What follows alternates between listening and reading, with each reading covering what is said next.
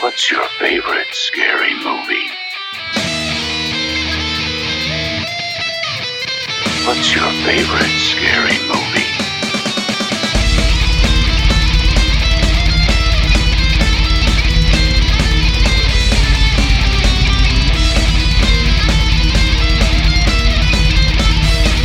What's your favorite scary movie?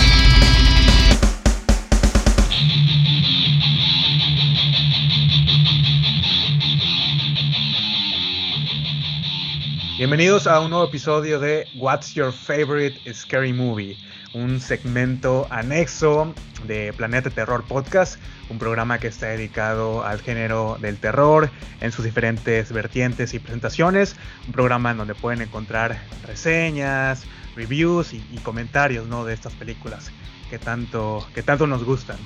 Si esta es la primera vez que sintonizan el programa, me presento, mi nombre es Iván.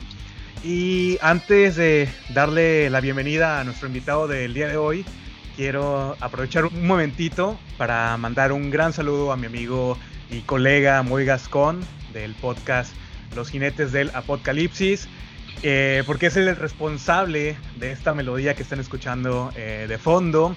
Eh, así que vayan a escuchar su podcast y vayan a, reproducir esta canción que así nos está acompañando en esta introducción de- del segmento. Y bueno, se ha convertido también en la canción oficial de, de What's Your Favorite Scary Movie. Y como ya lo saben, eh, en este nuevo segmento, pues traemos a diferentes invitados. Y el día de hoy, como lo pueden estar escuchando, ha venido un residente de la calle Elm, una persona que no ha tenido que recurrir a ningún tipo de droga para no dormir, no ha, no ha recurrido al hipnosil para nada, porque él es un verdadero guerrero del sueño, un Dream Warrior. Y bueno, viene para platicarnos de una de sus películas favoritas de todos los tiempos, Pesadilla en Elm Street. Así que démosle la bienvenida al buen JC. ¿Qué onda JC? ¿Cómo estás? Buena, ¿cómo estamos? ¿Todo bien, Iván? ¿Todo bien? Muy bien. muy aquí, bien. aquí llegando de M Street. De Elm Street, directito. Directito de sin allí. escalas. Qué bueno, qué bueno. Directito. Aquí hablar de, de Freddy un ratito. Sí, de Freddy, de Wes Craven, de toda esta película de, de- de culto, De Papá Freddy y Papá Wes Craven. favorita de, de muchos. Y bueno, cuando empezamos a, a platicar acerca de esta colaboración, creo que no dudaste ni un segundo que iba a ser pesadilla en Elm Street, ¿no? Sí, creo que fue, fue la primera opción, ¿verdad? Yo creo. Es que no sabía si la habías hecho. O sea, No, no, no. No, lo, que te comentaba es que, que no he hablado de ninguna de estas películas clásicas, de los pilares del slasher. No, todavía no. No me he atrevido porque no sé, hay tanta información alrededor que podemos Son encontrar tantas. en otros podcasts. Ajá, que, Son no me siento, no sé, como capaz de... Tantas partes. sí, sí, sí, pero lo importante de- del día de hoy es, es saber tu opinión y la relación, eh, relación especial que tienes, ¿no? Con, con la película, con la iconografía, con los personajes. Para eso te trajimos el día de hoy en este nuevo segmento de What's Your Favorite Scary Movie. Sé que tú no eres nada ajeno a, a los podcasts. Has participado en un programa que, bueno, su, su anfitrión también se ha pasado por aquí, el buen Pedro. Eh, estuviste en bueno, no, ahora está en pausa, ¿no? El, el proyecto en Sí, el podcast está.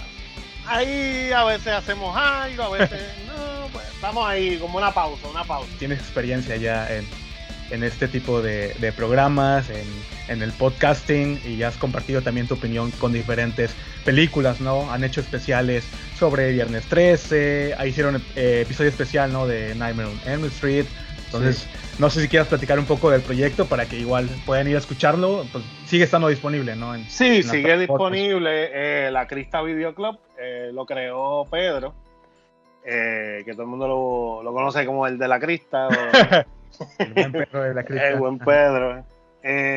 También está Ariel, ellos dos fueron los que empezaron el podcast y un día me invitaron para hablar de esta misma película, casualmente, hace como cinco años atrás y, y me quedé.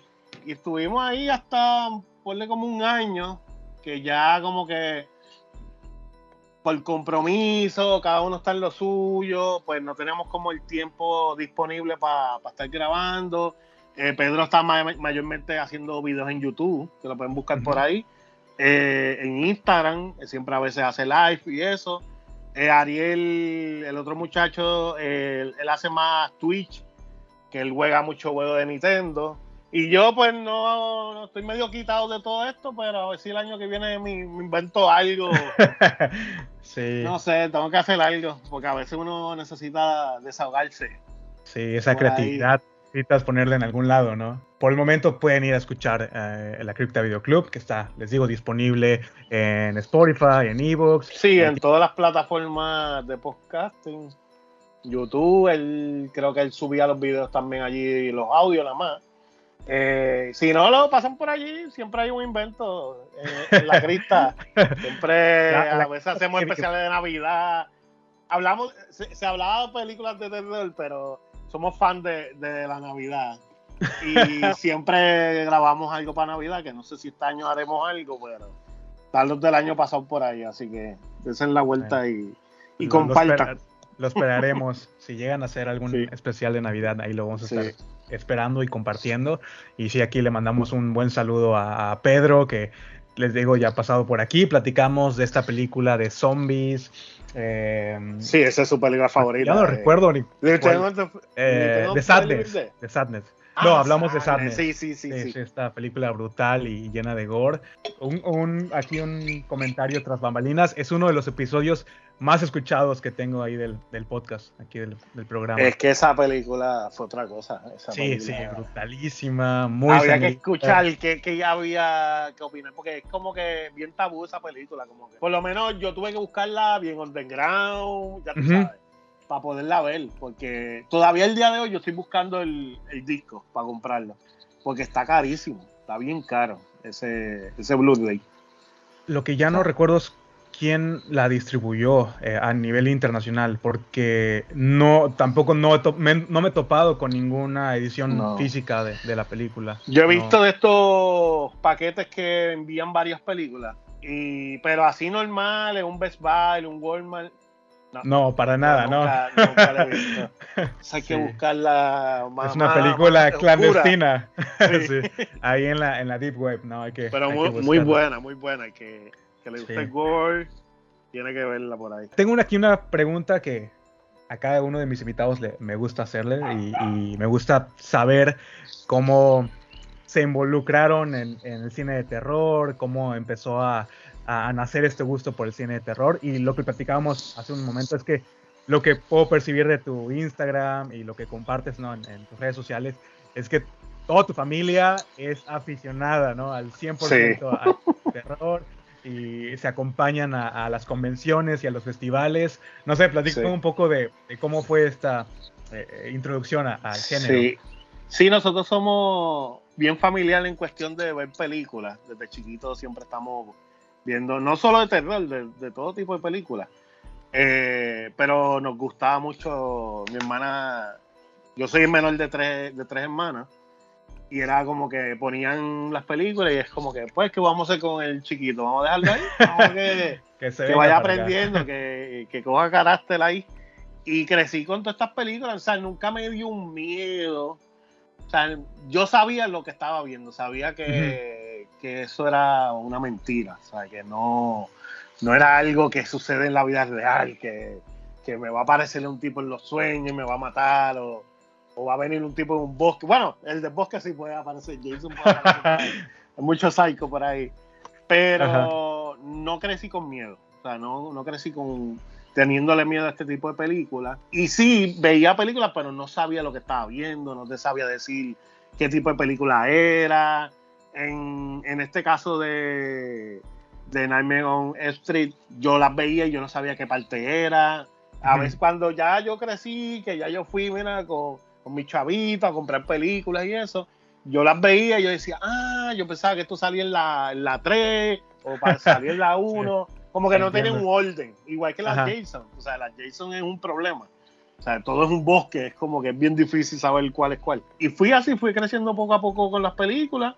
Una de mis hermanas también bastante fanática también del terror. Ah. Pero sí, mi, mi crecimiento fue así, viendo películas desde chiquito. Está las Police Academy.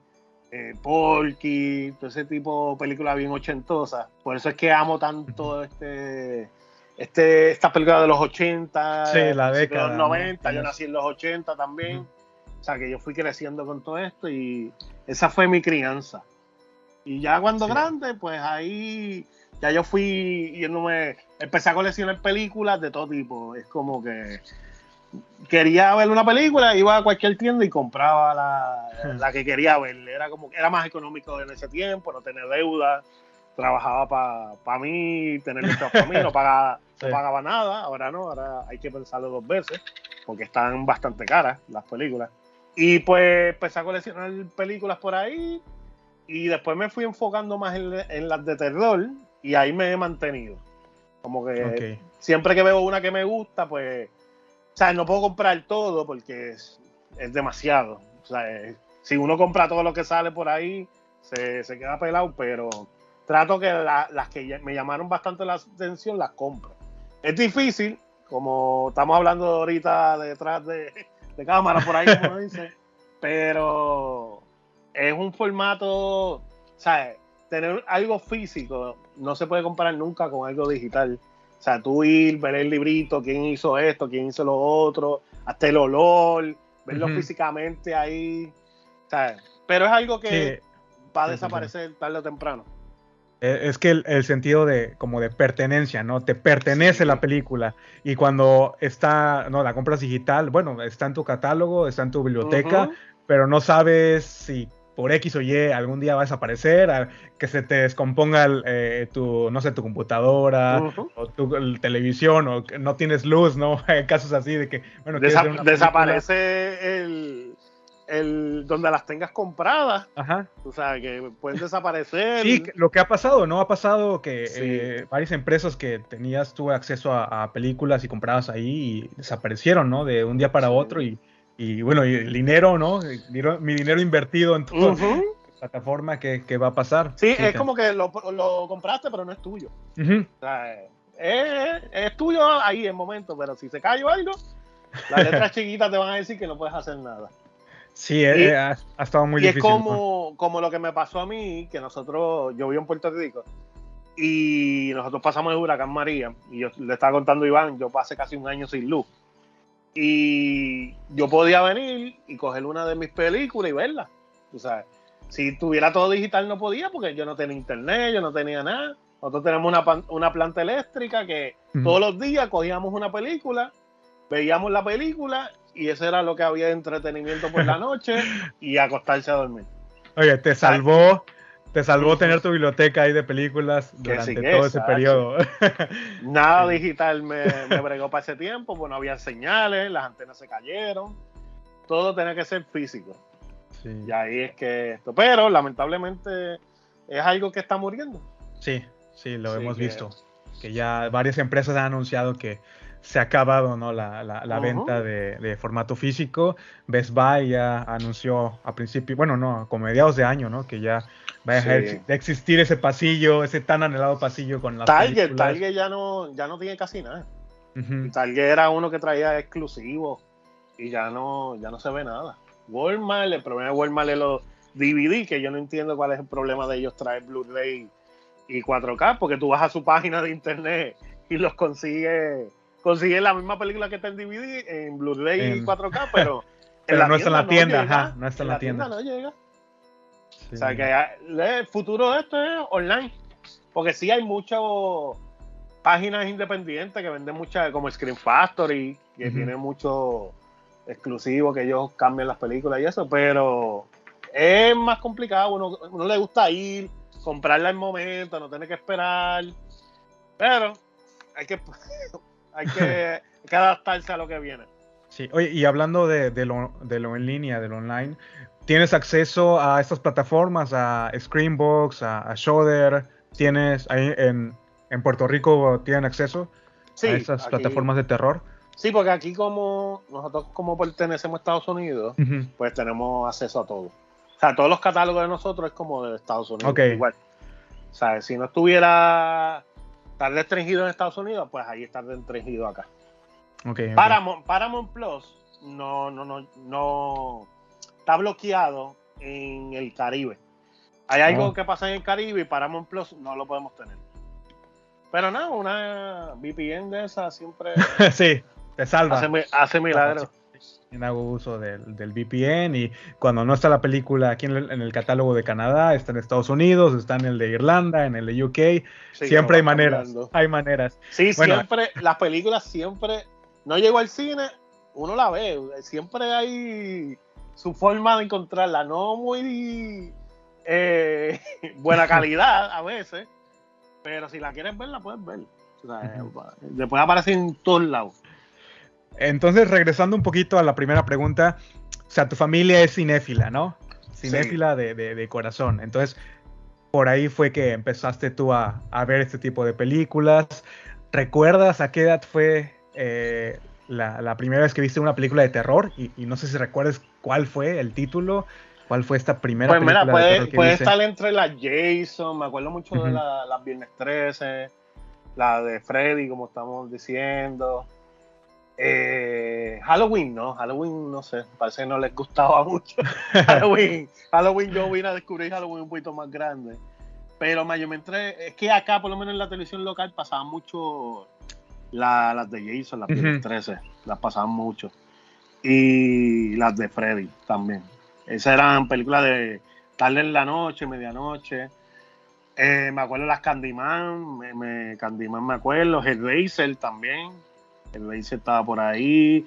Eh, ¿Cómo es que se llama? El Critter.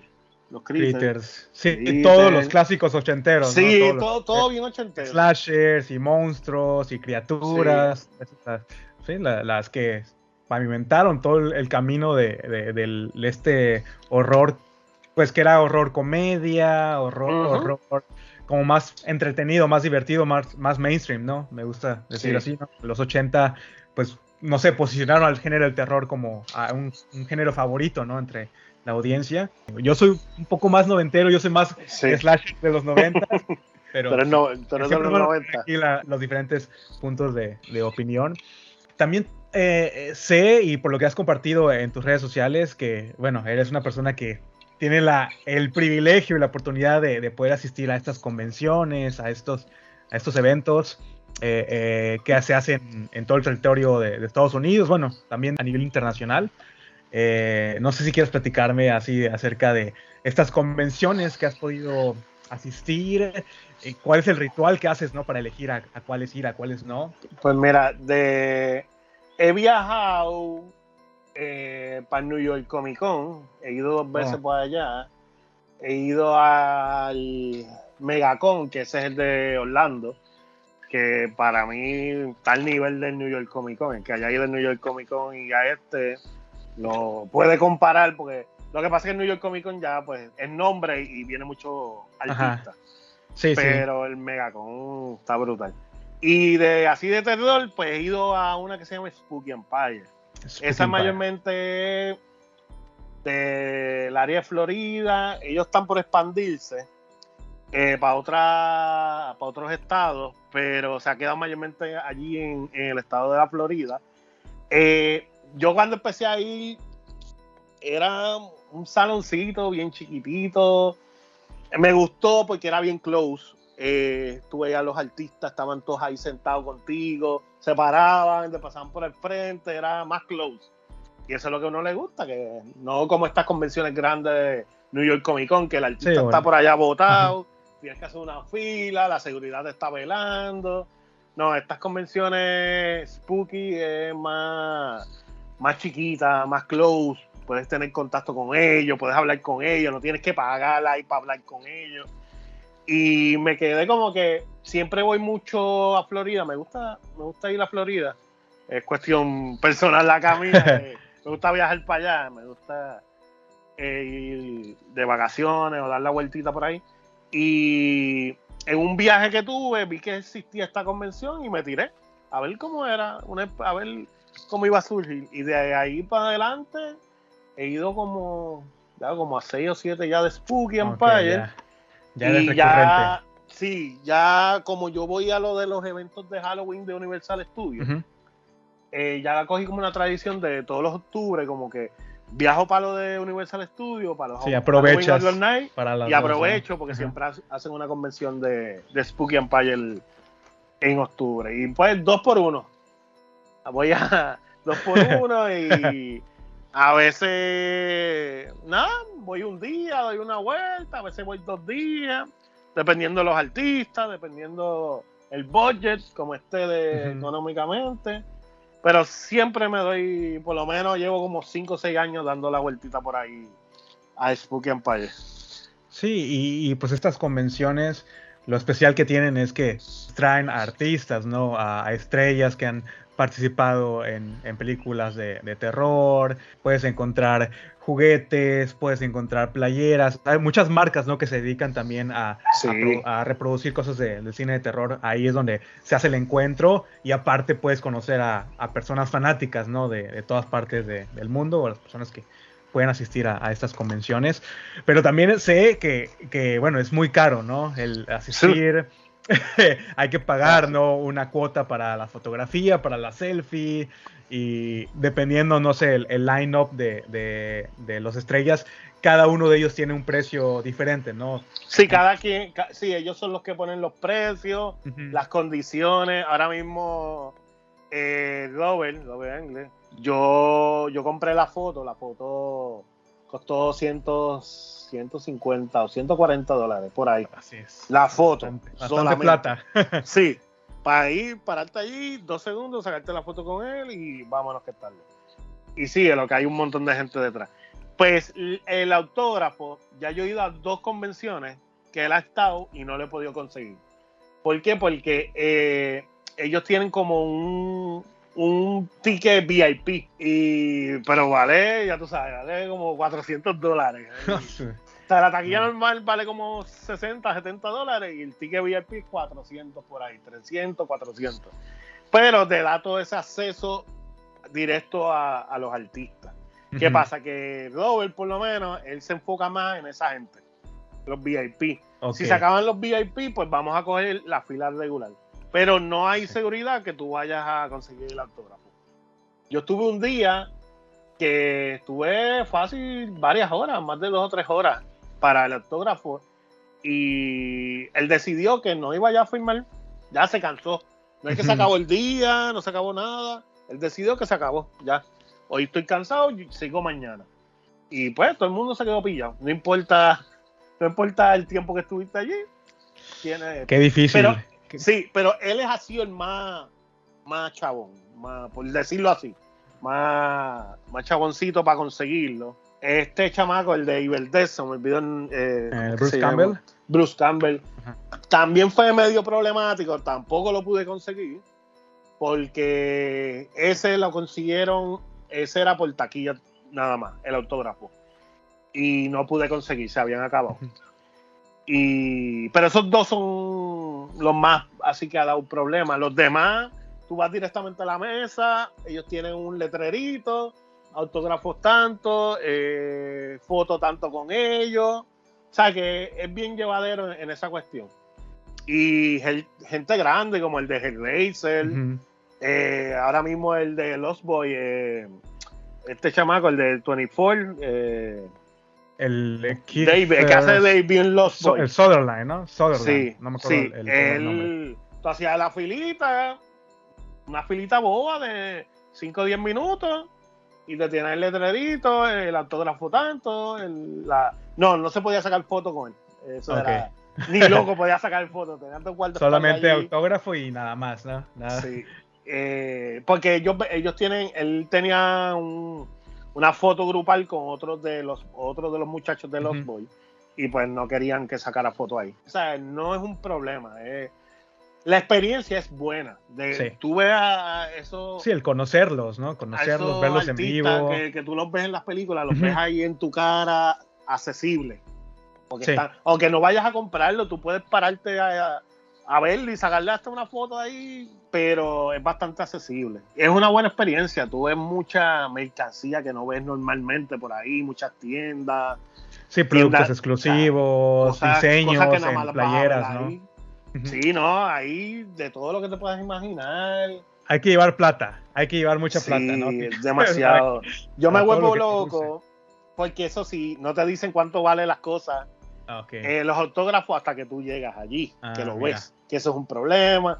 A Ah. veces no cogen tarjeta, tienes que ir en Sí, efectivo. en efectivo, sí. Eh, y yo como que yo me vuelvo loco y me llevo todas las portadas como si fuera a conseguirlas todas. y, y, regreso con las mismas portadas vacías. Y, no sé, ¿tienes alguna interacción con alguno de estos artistas o actores? o Sí, tú puedes, tú puedes No. hablar con ellos. Como Ajá, sea. pero ¿tienes alguna que, que te haya gustado mucho? No sé, que te haya parecido esta persona mucho más amable de lo que esperabas o que hayas tenido como una interacción aún un poquito Pues más. mira, el, el Jason 2, el de la máscara, el de, el de la máscara, no, el, el que usa el saco, eh, fue bien buena gente, bien buena gente. Él se salió de la mesa y empezó a hablar con nosotros. Él no le importó que había más gente esperando. Ah, Él mira. se pone a hablar contigo y él empieza a preguntar de dónde tú eres. Y cuando ve que tú eres de otro lado, que no eres de ahí, él te empieza a hablar de su experiencia. Y te vende, él te vende, porque él está haciendo un libro y una película, y él te lo vende. Él, él es- o sea, no tienes un, un, un empleado ni nada diciéndote, no, esto, lo otro. No, él personalmente, él, él Ok. fue y habló contigo y se siente, o sea, o sea, tú estás hablando con ellos directamente y es como, o sea, es una buena experiencia. Por lo Sí. menos me recuerdo mucho de él, que el holder en esta convención, Lapio preguntó que de dónde éramos, porque nos ven que empezamos a hablar español o lo que sea, y ah, Ajá. ¿de dónde son? qué sé yo. Hay otros que no les importa, como que, déjame ver cuál, si me recuerdo de alguno. sí, tú quema, quema No, aquí a los actores. no, no, pero han sido, No. han sido, la mayormente todos han sido bien buena gente. Todo Eh, positivo. trae mucha gente de estos tiempos, de los 80, 90, que tú sabes que viven mayormente de esto. ya su carrera se debe a. Sí, a ya no convenciones. llaman.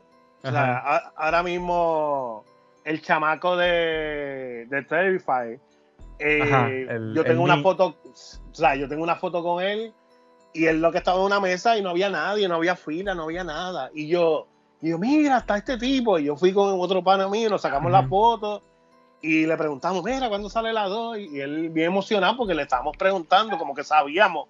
O sea, pero nadie le hacía caso. Y, y es como que él estaba allí solo, sentado. Y es como que ahora mismo conseguirlo es una lucha. No, ahora son los reyes de las convenciones, ¿no? Él, la- Lauren Lavera, el Ujú. director, pero sí, son los que han estado circulando mayormente este año, el- desde el año pasado, ¿no? Sí, ahora, ahora está también por ahí la, la nena, la nena que sale. Sí, la, la, la Pale Girl, ¿no? Sí, pero Sí, conseguir. Toda la familia ahora- Terrifier. Sí, ahora conseguirlo, como te digo, es, es una misión, pero hace, lo tengo hace como cinco años y solo allí, nadie le hacía caso, sentado él, no, no tenía ni para fotos. O sea, yo me saqué un selfie con él porque no yo le pagué el autógrafo y me firmó la primera película. Y, y yo, ah, pues vamos a sacarle un selfie, porque ni para fotos tenía. O sea, hoy en día él se saca la foto Sí. con el traje. las estrellas más popul o sea, más, más recientes, pues son las más difíciles. Y mayormente, a lo mejor te tira, vengo un día, vengo, vengo tal día, no está todo el fin de semana. Pero mayormente son, son accesibles todos, bastante accesibles. Y, y, de, bue- y te llevas una buena impresión Impresión de, de sí, ellos. de, de ellos y, y quieres volver. Dime a quién te gustaría conocer. Así, la- esa persona que te encantaría ver en vivo, Ah, saludarlo. Ya lo conocí. saludar. Ya lo conociste. Ok, ya, ya. Sueño cumplido. Sí, Qué bien. mira, no, yo tenía dos personas, yo tengo tres personas, una me falta todavía. Do- dos no son de terror. F- fue una Robert, una fue el de Back to the Future, Ajá. ¿A quién? ¿Al, al Marty? ¿Al actor que hace? a Marty. sí. ¿Cómo se llama este? Yo soy malísimo con los No, nombres. yo, yo malo con los Yo nombres. yo soy Michael Eh, J. Michael Fox. J. Fox. Michael J. Fox. Michael J. Fox y a Chevy Chase. Chevy Chase estuve así de conocerlo el año pasado en una convención, y, pero no pude ir. Pero Michael J. Fox, eh, Back to the Future es mi película favorita de todos los tiempos. Es mi película top 1. Y lo pude conocer, que es bien difícil por su condición. Mm, Lo pude sí, conocer, me saqué una foto, me firmó un Funko Pop Y pues eh, Robert, pues el problema de Robert es que muy solicitado. Muy solicitado. Es que sí, es el. Y no quiere hacer autógrafo de él, pero está. está Lo vas a conseguir, vas a ver. Vas a ver que Sí, por lo menos en Spooky, ya como yo veo cómo bregan Spooky, no creo que lo vaya a conseguir. Tengo que chequearme otra convención. O únicamente que compraras, que compraras el, el, el boleto del VIP ya para asegurarlo. ¿no? Sí, pero a veces el VIP se acaba y todavía no Oh, han ok, anunciado. todavía eso, o sea. A veces uno no sabe quién viene mm, y tampoco, eh, si no vienen estrellas grandes, el VIP no vale la pena. Porque hay, hay filas exclusivas VIP, pero tú tienes acceso a todo lo demás que tienen los, los otros. O sea, te, te ganan mercancía. No lo veo el, el más allá de- del VIP, si no es por esto, de que tienes acceso a ellos, más una fila exclusiva, entras antes, que es bien difícil con- comprar ese VIP y vaya a ser un evento medio flojo. Y Cheviche, pues nada, Cheviche está por ahí. Él siempre tiene una mala reputación de, de, de medio malcriado. medio-. Sí, pero nada. Pero por lo menos de K-Holder, yo que, lo quería, lo conseguí este, este año. El de Hellraiser lo quería. Pero ya estaba muy, estaba muy pelado. Ya- ya te agarró en, la- en las últimas Sí, días. las ya- últimas horas de convención que ya no tiene uno ni un peso. Ya tenía ¿no? que escoger quién escojo, quién Ajá. no escojo. Eh, o sea, por lo menos por, eso es por ahí. Sí, Siempre todavía. me gusta llevar alguna portada por si acaso consigo. Yo algo. espero conocer a, a Robert Englund algún día. Eh, fíjate que él estuvo eh, enlistado. Aquí hay un, un festival que es pequeño, se llama el Ex- Expo Con, Ex- Expo Ah, Fan. Pero Sí. es de todo, ¿no? Es ciencia ficción, es fantástico, hay eh, personajes de terror, no es exclusivamente de terror. Y en el line-up del año 2020, antes de la pandemia, estaba, lo iban a traer, pero ya sabes que esos actores cancelan un día para otro, si tienen compromisos, si tienen algún proyecto, si les sale alguna película. Ujú. Me quedé así, con el dinero en mano. Yo estaba ya queriendo comprar Ah. la fotografía y todo, y no, no se me dio, y no lo han vuelto a, a- ni siquiera a, a convencer de, de venir para acá. Del área, ¿Quién? sí. Quien viene el próximo año y que estoy como eh, no indeciso, sí, sí, sí ir y, y verla, es a Rose McGogan, la Scream, a Tatum. Ah, ok. Porque Sí. también eh, Scream es mi película favorita y aparte ella me gusta mucho de, de todas sus películas que ha hecho, ¿no? De Scream, Charmed, eh, hizo varios de terror, Jawbreaker, entonces la, la- me gustaría conocerla, pero no sé si vale la pena porque está caro, son creo que 170 dólares, entonces Sí. no sé, no Sí. sé la verdad. Sí, Sí, uno- y uno le duele, uno le duele, uno como que... Por lo menos las fotos de la, de la dan impresa. Ajá, sí, sí, buena Y- calidad. Sí, buena calidad, pero esa es otra. Tú te estás arriesgando que tú no sabes cómo salió esa foto. Porque no es como que déjame ver cómo salió o nada. Sí. Párate ahí, saca la foto y vete. Tú sabes, tú no, tú no sabes si acabas con de mi gastar mala 150. suerte, con mi mala suerte voy a salir con los ojos cerrados o algo, una, una cara así toda. Ajá, imagínate, pagar 150 por eso. Y si la quieres digi- digital, son 10 pesos más, 10 dólares Eso. más. O sea, es, es una inversión, es una inversión. Hay que pensarlo, hay que pensarlo bastante y duele. Aunque uno sea fan, duele porque demasiado de dinero por, por una Ajá. foto. Para la audiencia que no sé si tenga pensado ir o asistir a alguno de estos eh, convenciones, ¿cuál sería una unas dos recomendaciones que harías para un asistente primerizo, no? Bueno, si eres, si eres como yo, vas a estar un día nada más en la cuestión de hacer fila para los artistas y vas a estar el otro día para ver las tiendas. Por lo menos esta que es chiquita, tú no puedes verla en un día. Un día no da. Una fila de un artista grande te puede estar dos o tres horas.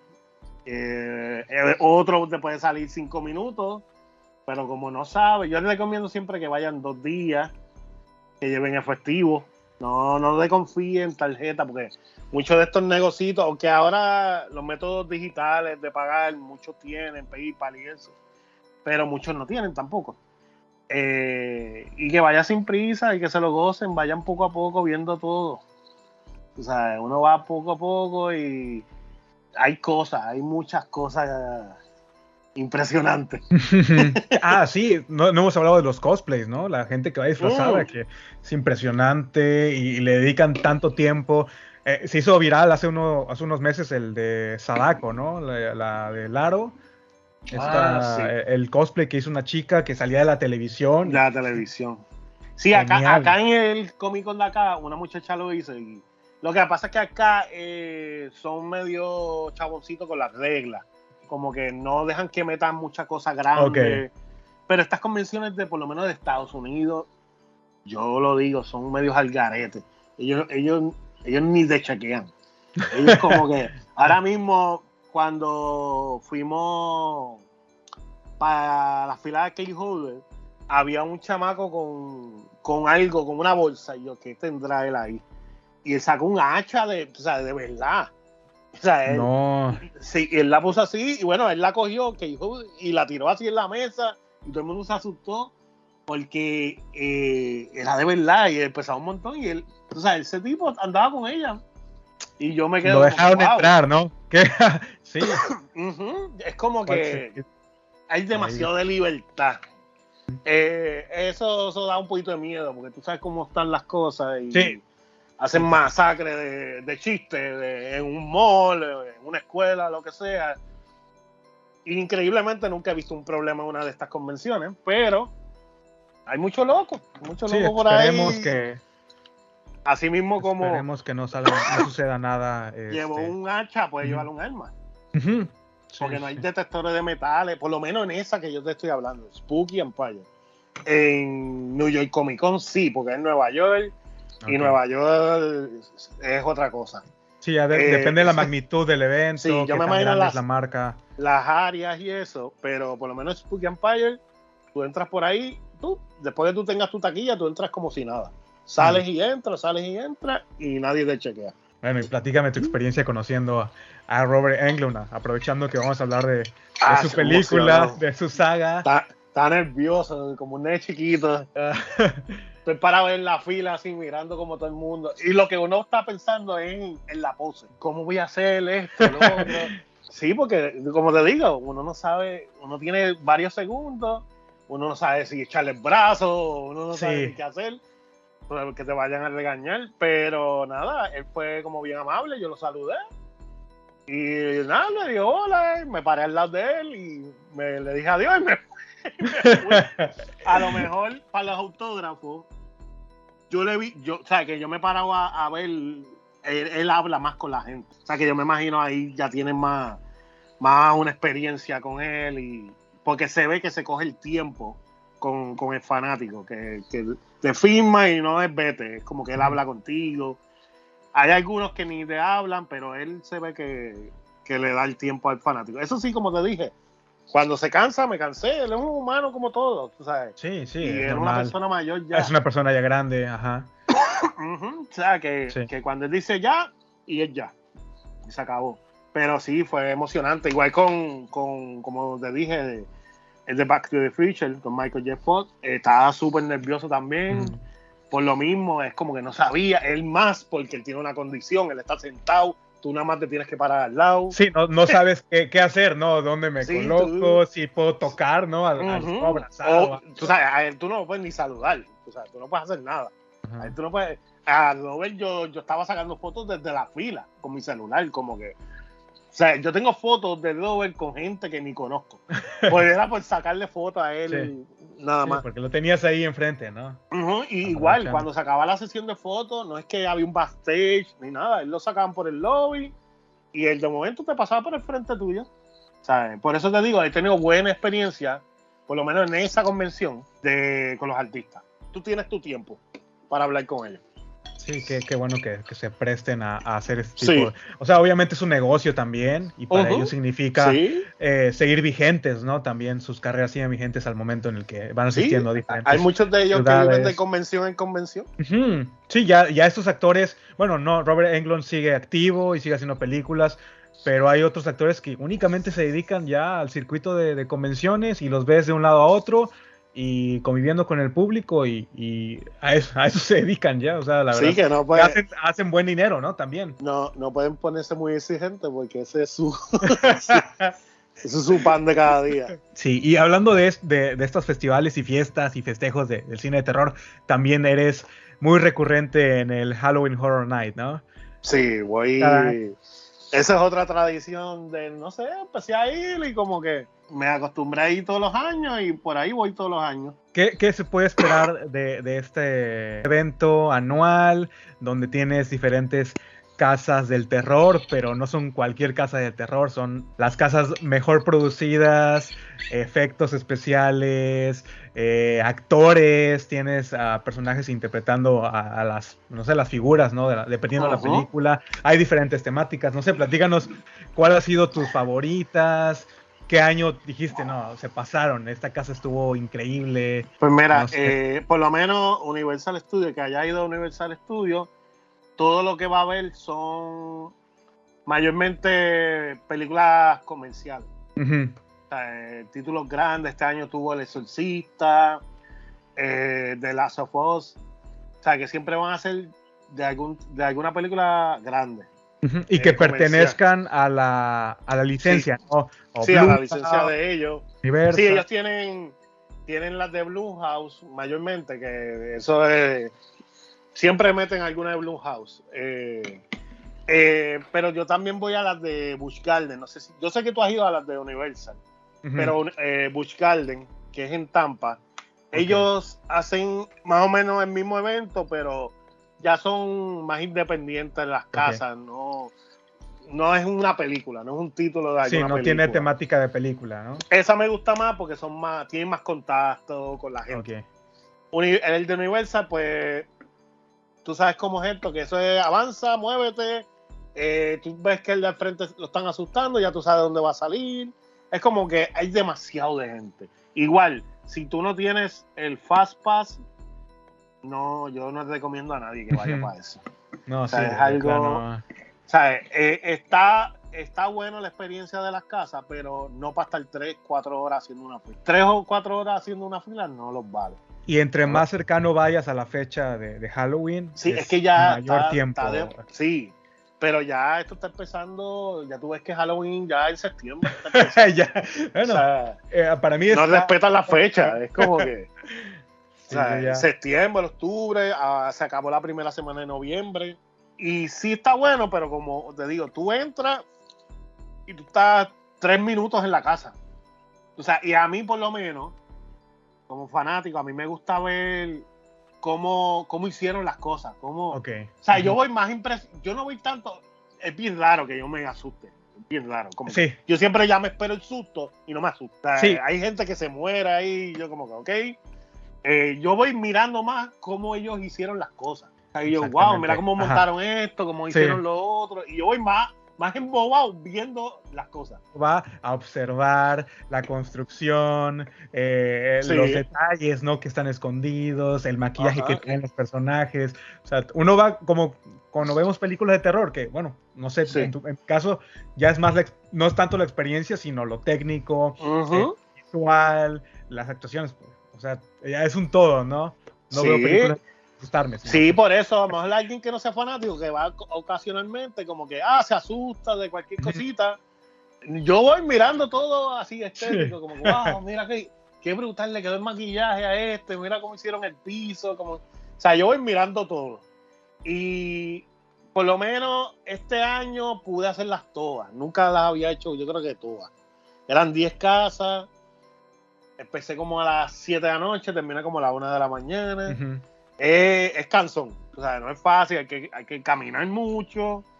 Hay que gustarle, hay que gustarle sí. esto. Casi sí. siempre que yo veo a alguien que no le gusta nada de terror y eso, dice, yo no vuelvo.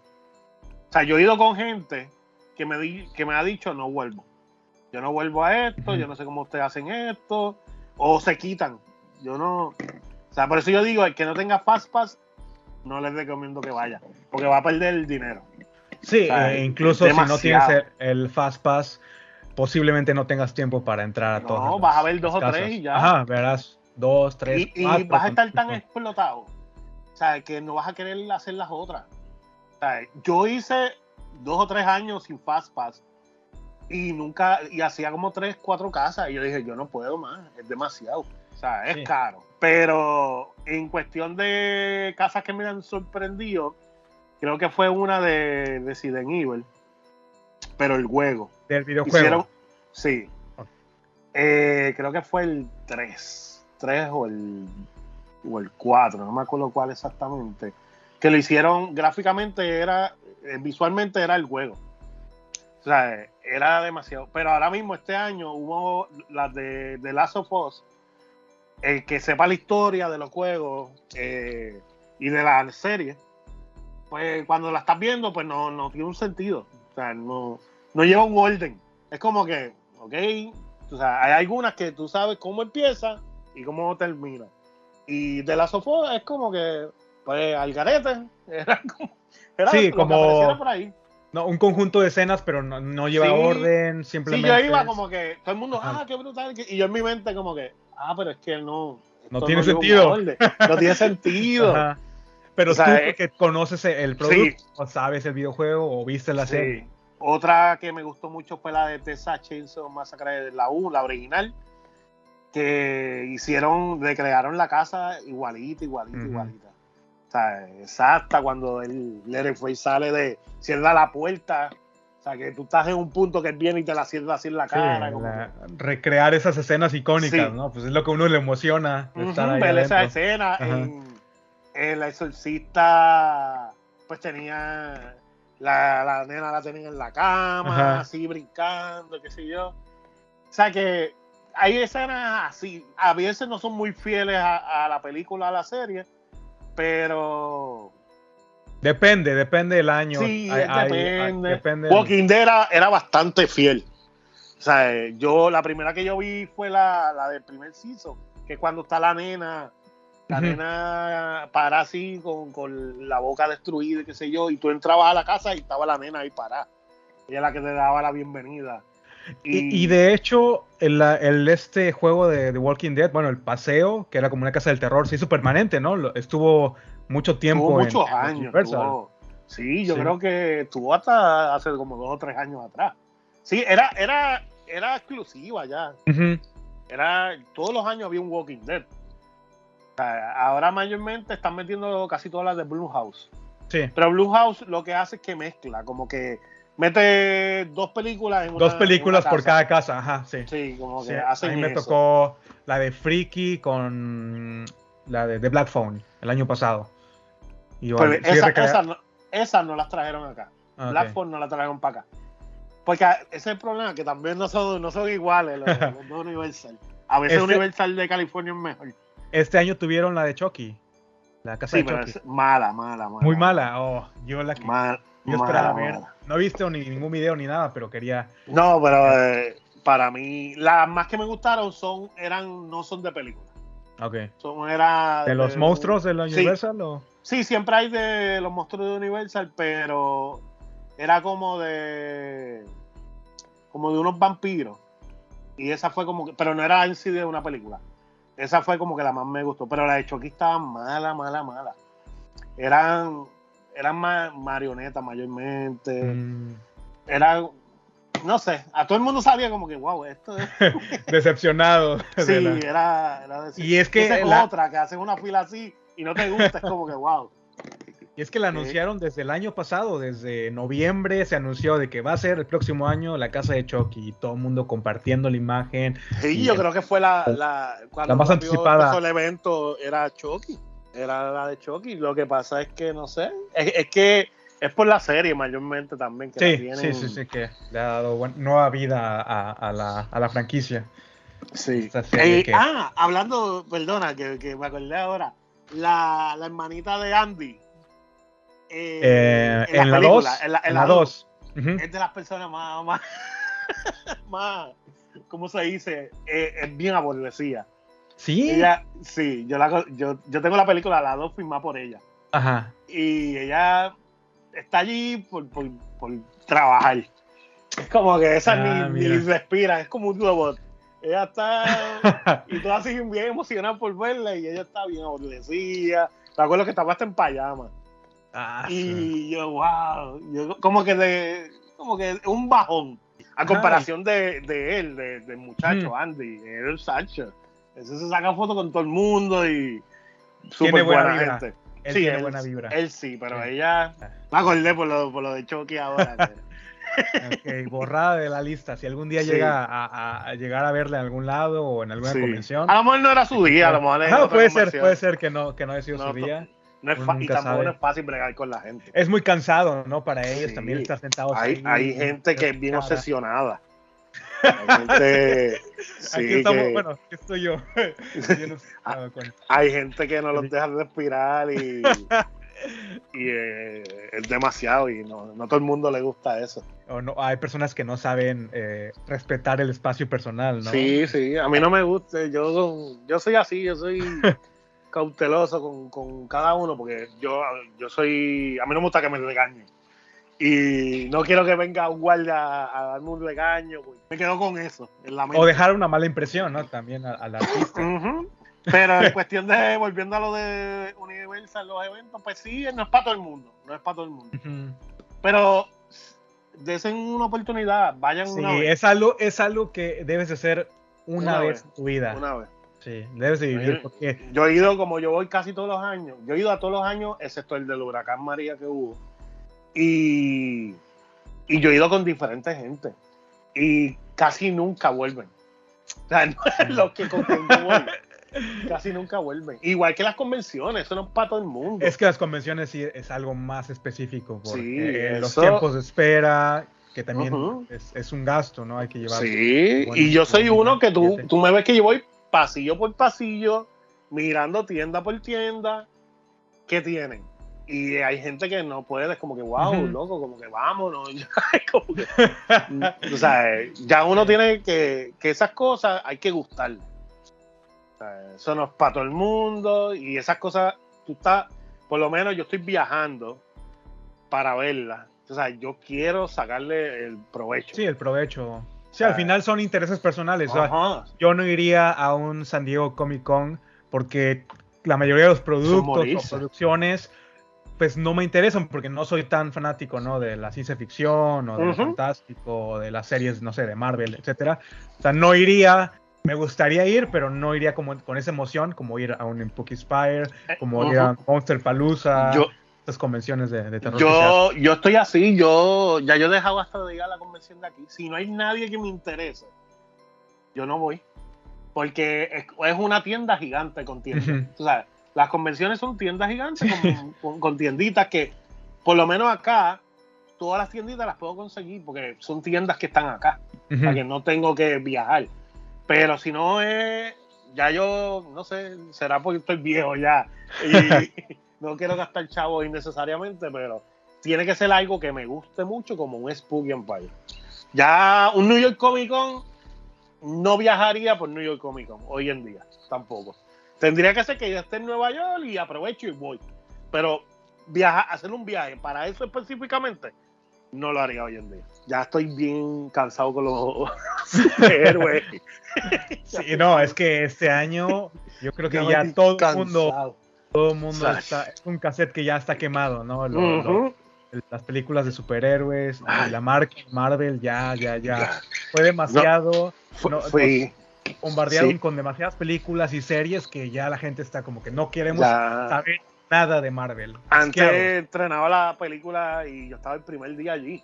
Mm. Ahora pff, ni la ni voy a verla, la veo así. Sí, si sale en, en- ajá, Disney Plus, yo también espero y ya.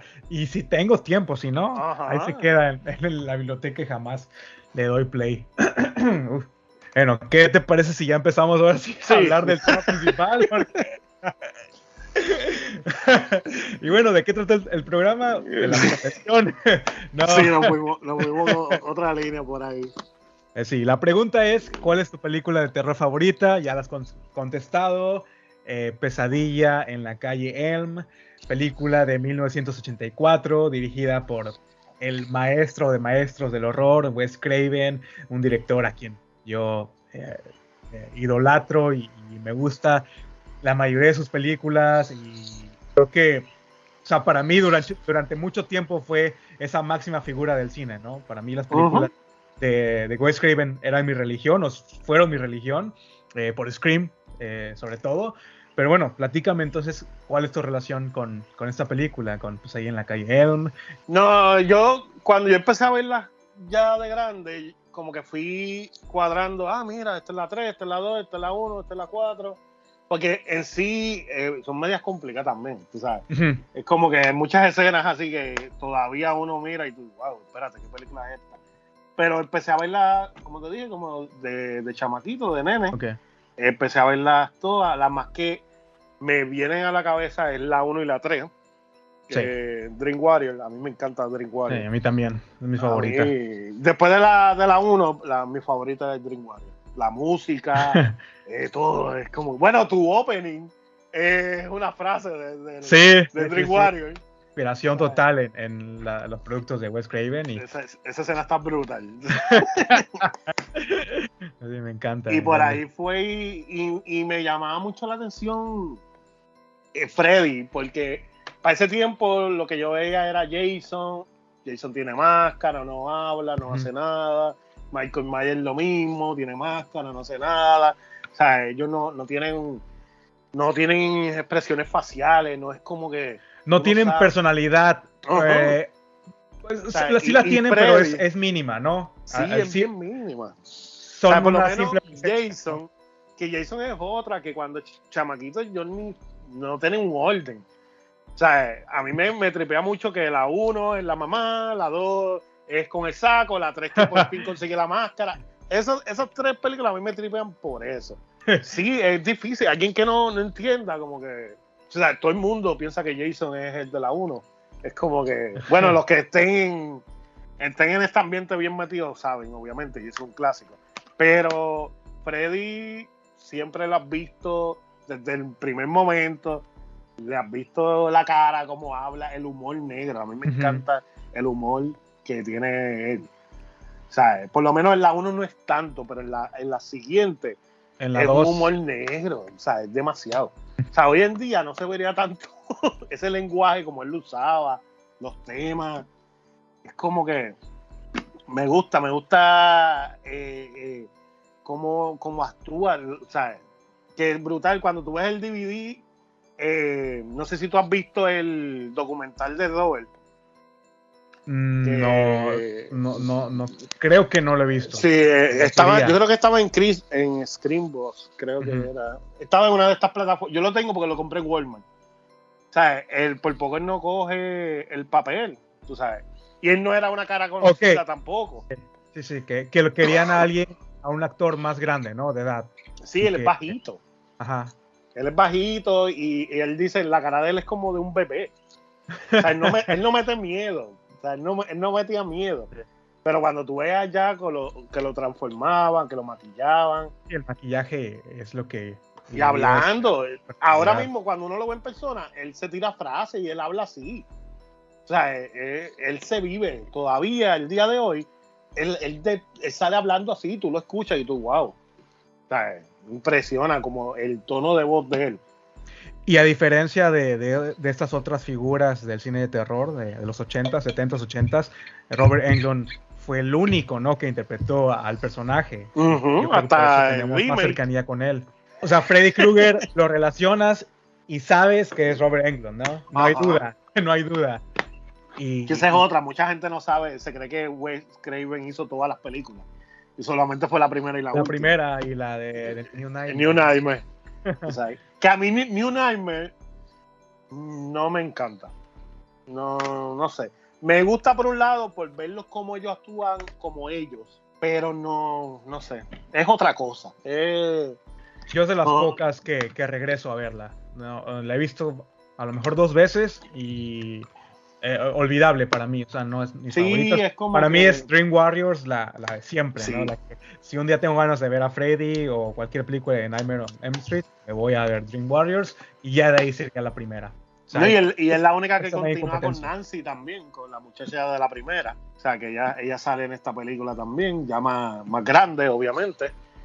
Eh, pero esta película, eh, en cuestión de cultura pop, tú, cada escena es como que está en la mente de todo el mundo. Hay gente que nunca ha visto esta película y sabe de Sabe, Freddy. Sí. Es como que la escena de la bañera, La bañera es icónica, eso- las es escaleras. Ajá, cua- eh, la parte de, de Nancy cuando sale el pasillo de la escuela y está la bolsa con Tina que la está arrastrando así de sangre. O sea, que como son escenas que, que mucha gente ni saben de la película y saben cuál es. Son como que bien presentes. Sí, Obviamente, estos fotogramas están circulando Ujú. todo el tiempo, ¿no? En, eh, si vas a, a Twitter, a X, siempre está los fotogramas de Sí. películas, de la bolsa, la, la bañera, las escaleras, Freddy saliendo de la pared. Y, y- son escenas que las hemos visto en películas de terror a partir de esa fecha de estreno Sí. muy recurrentemente. O sea, Wes Craven fue inspiración para todo lo que vino después. O sea, yo, yo Ujú. siento que sí, cuando hablamos de los pilares del slasher, pues se habla de, de Halloween, de Viernes 13. Podría ser la, la masacre de Texas, que a mí no me gusta incluirla porque no me gusta tanto, pero siento que la, la que más ha influenciado y la que más está presente en la cultura pop es eh, Pesadilla en, en Elm Street. Sí. Es que se volvió como un... Cuando tú ves los do- el documental, era un Ujú, él fue- Exactamente. o sea, él salía en todos lados. sea, sí. Comparando con otros otro de otras películas en ese tiempo. O sea, como Jason. Todo el mundo sabe quién es Jason. O sea, Jason es una imagen o sea, es bien icónica también. Y, Michael Myers. Pero este fue, y es por lo mismo, es porque habla. O sea, tú no puedes llevar a Jason y no, en un programa y no hable. Es como cuando hicieron la película de Jason vs. Freddy. Eh, yo no sé si tuviste que hicieron como un pesaje, como de, de boxeo. Ellos, si lo buscas en YouTube, hay un pesaje. De, Para de- promocionar la película. Sí, para promocionar la película de, que No, era no como. Jason versus Jason, Freddy versus Jason. Y ellos hicieron un pesaje como en Las Vegas. Y, no. y está. Robert en el, en el personaje metido, hablando así. Y Jason lo único que hace es parado, Ajá, sí, porque está. no puede hablar, no puede hacer nada. Está- después búscalo, está, está, está Sí, cómico. está quiero verlo, cómico. quiero ver. Y, y tú ves el documental y es eso, él lo llevaban a todos lados, en TV, a cuánto programa había, increíblemente, porque es de terror, tú sabes, es un tipo que se mete en los sueños de los niños, o adolescentes, o teenagers, whatever, y los mata. O sea, el, el- el tipo popular es un tipo que mata. Para ese tiempo, Sí. para, para los 80. Hoy en día eso no pasaría. Sea, Es que ahí es donde, donde Wes Craven demuestra su, su inteligencia, ¿no? Hacer algo tan común, una pesadilla, un sueño que todos tenemos y volverlo, ¿no? Eh, parte de una narrativa de cine de terror, pues por eso todo el mundo quedó fascinado, ¿no? Con la historia.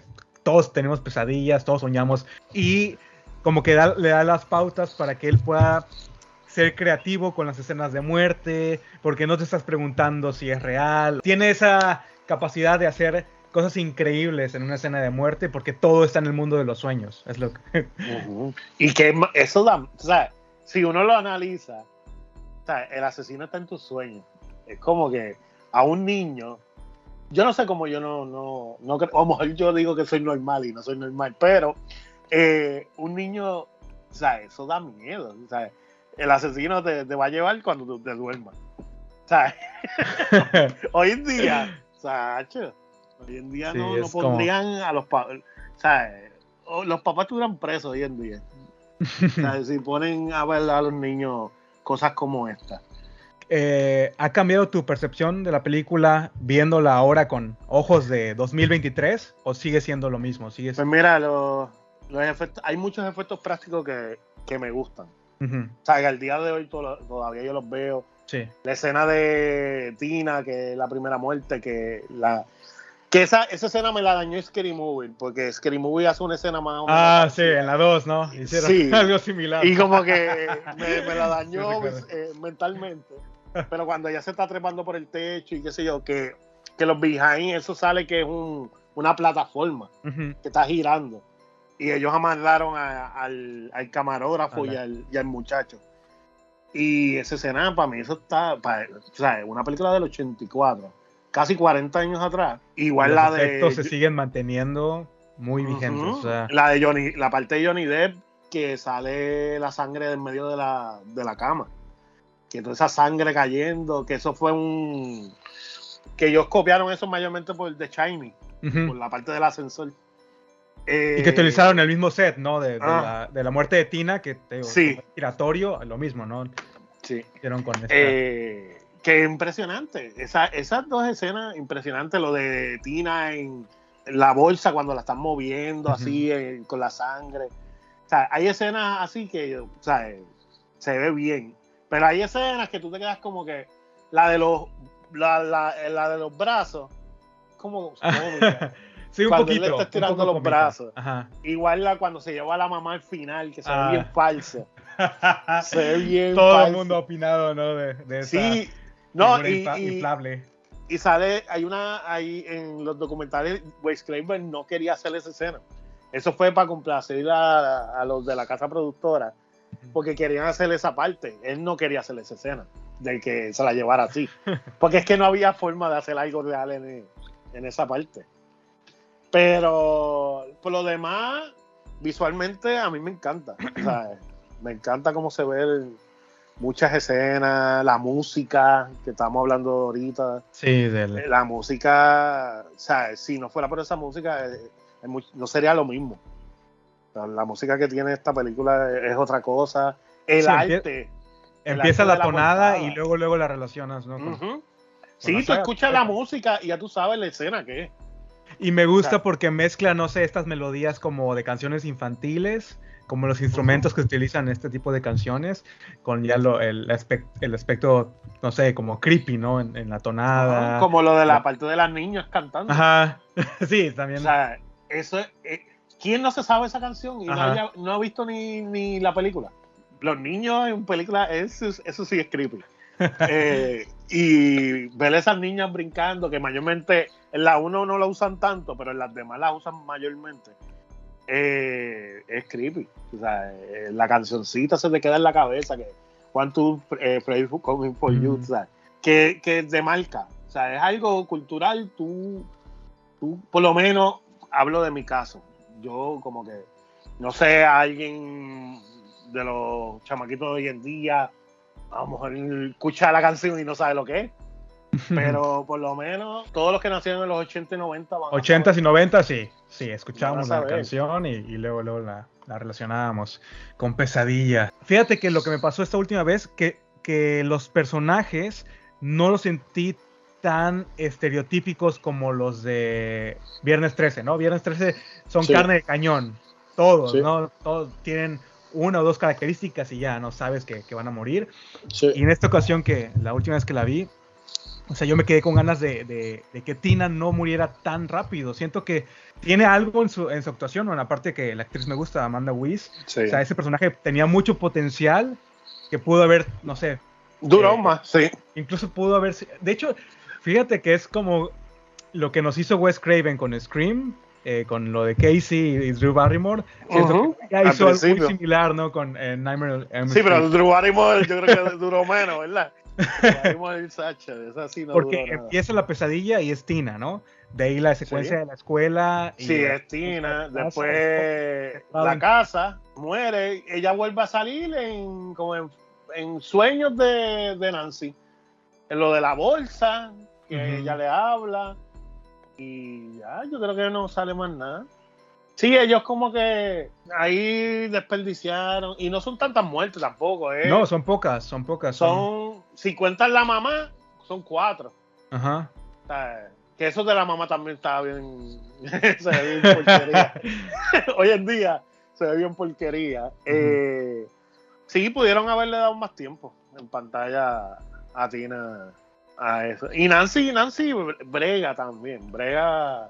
Ah, se va Sí. como en unos viajecitos. Como sea, hay escenas en las que es media, no sé, no tiene como expresiones. Como que se quedaba como en shock con. No sé. Cuando se murió, cuando se murió Tina, ella se quedó así como que. Como que yo pensaba que iba a gritar o algo. sí, estás como- viendo a tu mejor amiga, ¿no? Que acaba de... Igual, mataron a tu novio y está como que. ok. Pero nada, también es otra época. Entiendo que ese es el primer papel de ella que ella, que ella hizo, igual que el de Johnny Depp. Johnny Depp era la introducción, O sea, ¿no? Su introducción al cine, su primer rol, que creo que ni siquiera él estaba audicionando, ¿no? Para el papel. No, él iba- para... Entiendo que él iba con el que hizo de Freddy en, la, en el remake. Hay, hay una historia que es así, no sé qué tan cierto sea, que él fue a acompañar el que el que iba, el que hizo de Freddy en la en el Ujú. remake y no lo cogieron él y cogieron a Glenn, a Johnny Depp. Hay un rumor de que era se lo iban a dar a Charlie Sheen y que creo que hace eh, que pedía Ah. mucho dinero. Sí, y Charlie Sheen, sí, sale también que, que Charlie Sheen, Charlie Sheen no, no veía. Él lo encontraba gracioso que un tipo te mataba y como que las pesadillas, como que lo encontraba gracioso, pero después Ajá. que salió la película, se arrepintió. Sí, pues obviamente, después del éxito. Pero Charlie Sheen ya estaba Bueno, Charlie Sheen, para ese tiempo. sí, O sí, sea, sí. eh, Pero no, no sé, Johnny Depp, si cómo se- ahora mismo si él acepta.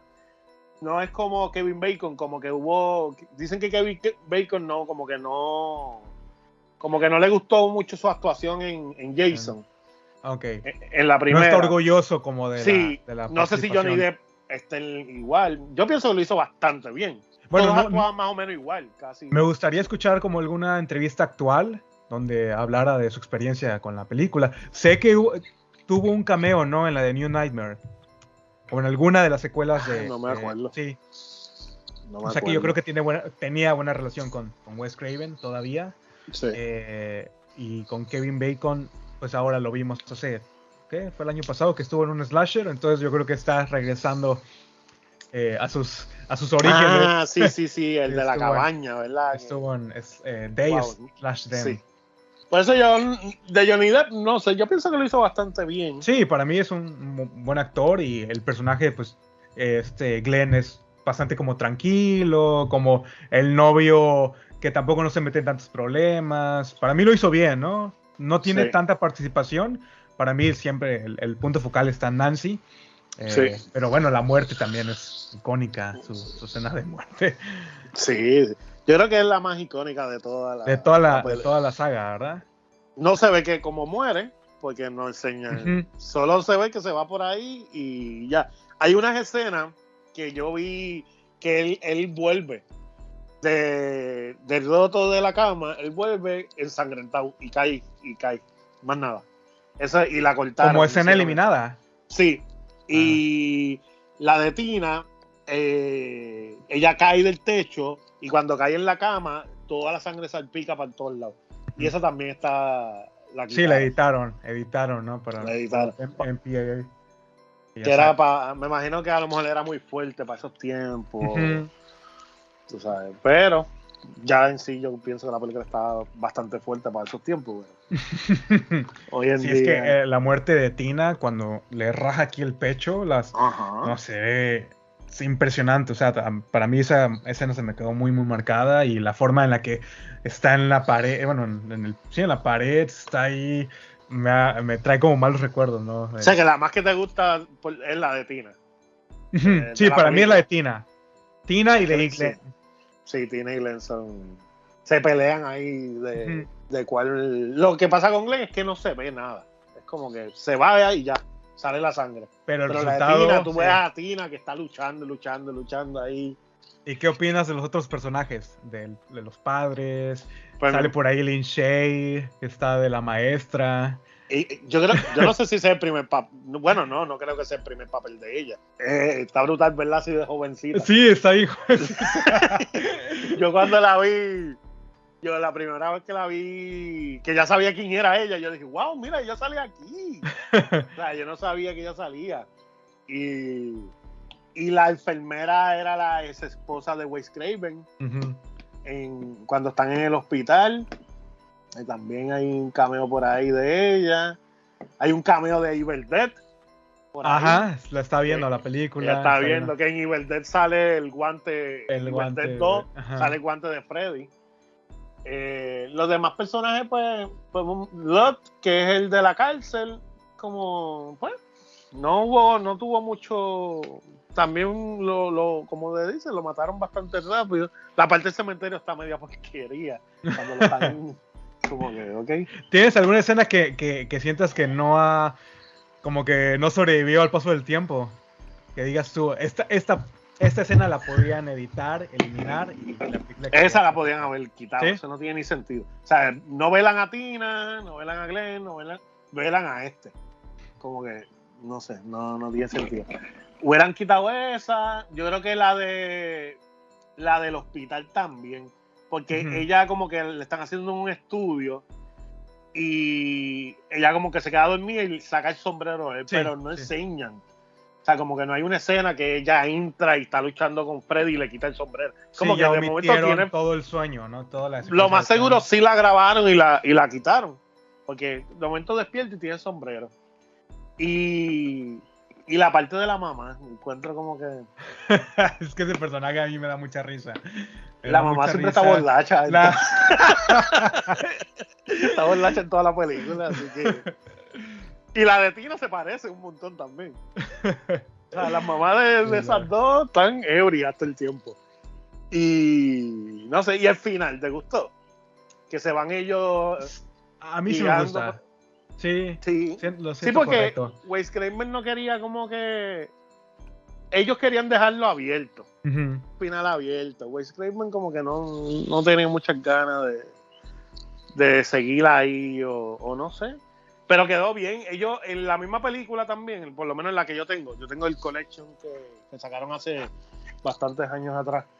eh, que hay las escenas, una sale Freddy guiando, que los está guiando de él, y en otra, pues lo único que sale es la, la mamá se queda mirando a las nenas brincando la cuerda.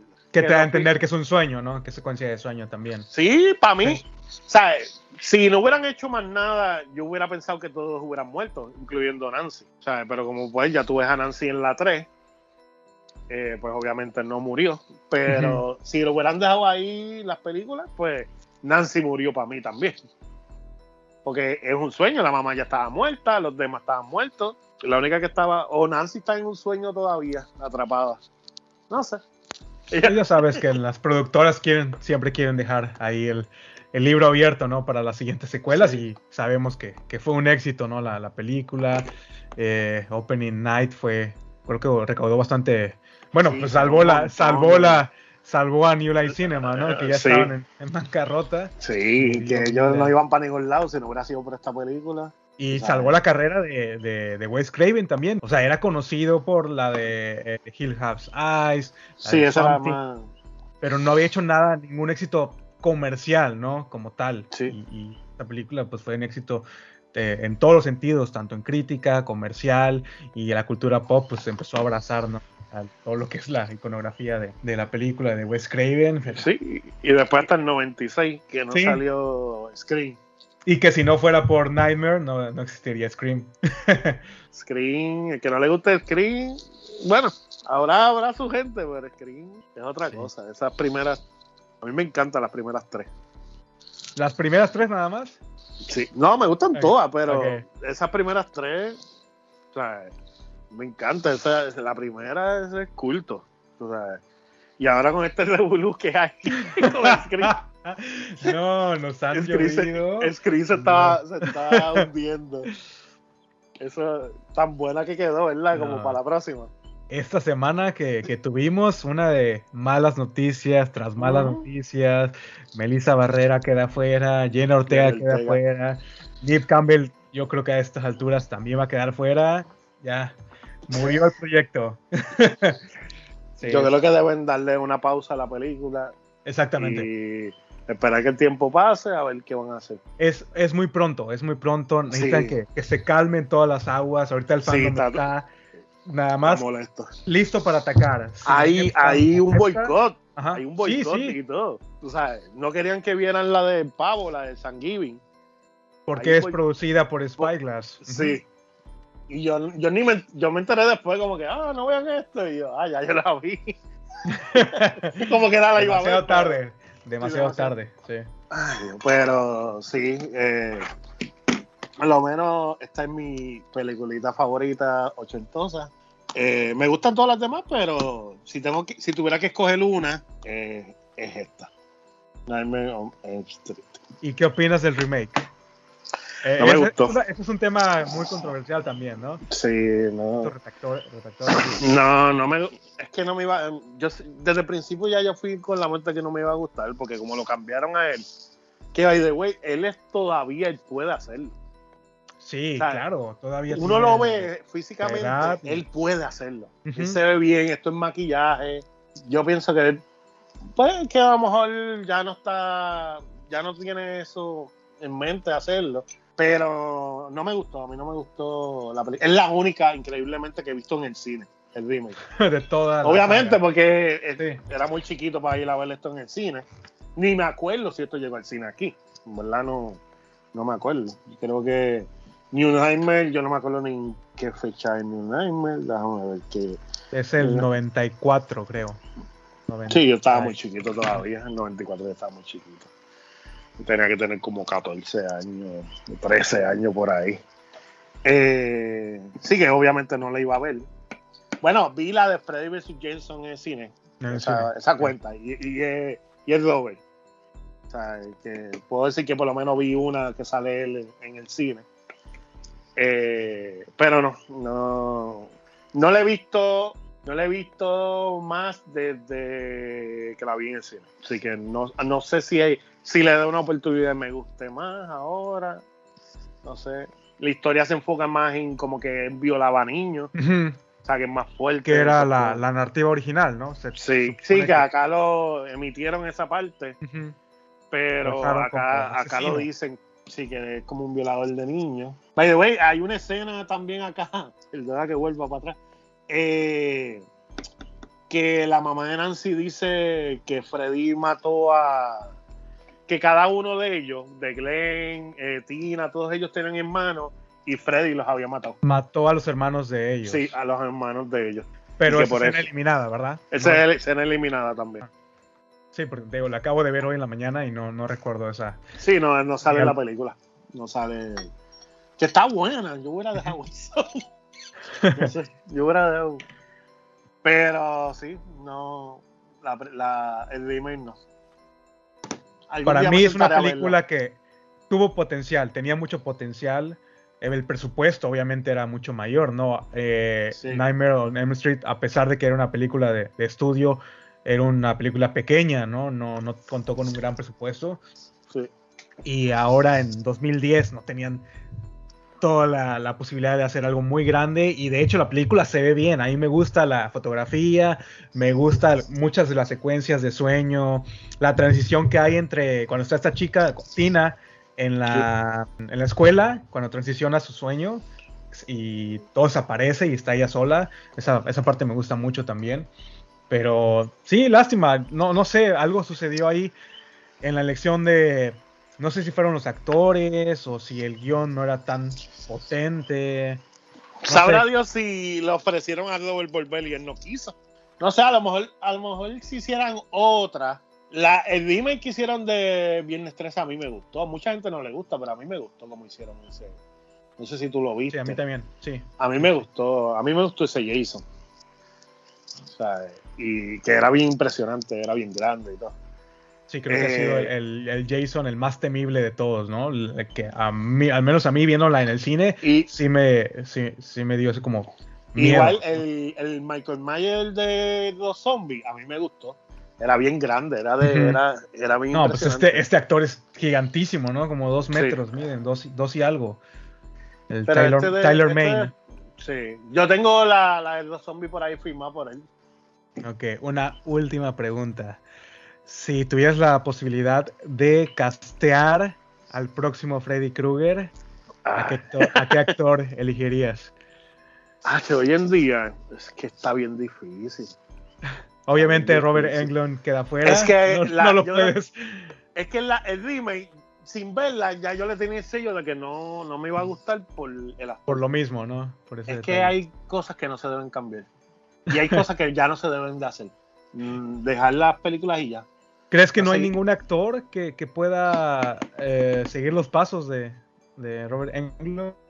O que por lo menos pueda hacer un mejor trabajo, ¿no? Que, que mira, Te puedo decir, de, me vino, es que es difícil pensar en un hombre de, no sé, hoy en día de, Pensé el de Terrifier, pero Ah, ok. eh, lo vi en la película esta y no me gustó en la de Navidad. Ah, que hizo el Grinch, ¿no? No me gustó, no me gustó. Ahí como que, Ok. no sé. Lo suyo es ser claro. Ajá. Sí, a lo mejor, a lo mejor me equivoco, a lo mejor sí brega. Sería más, sería uno más joven, un actor más joven.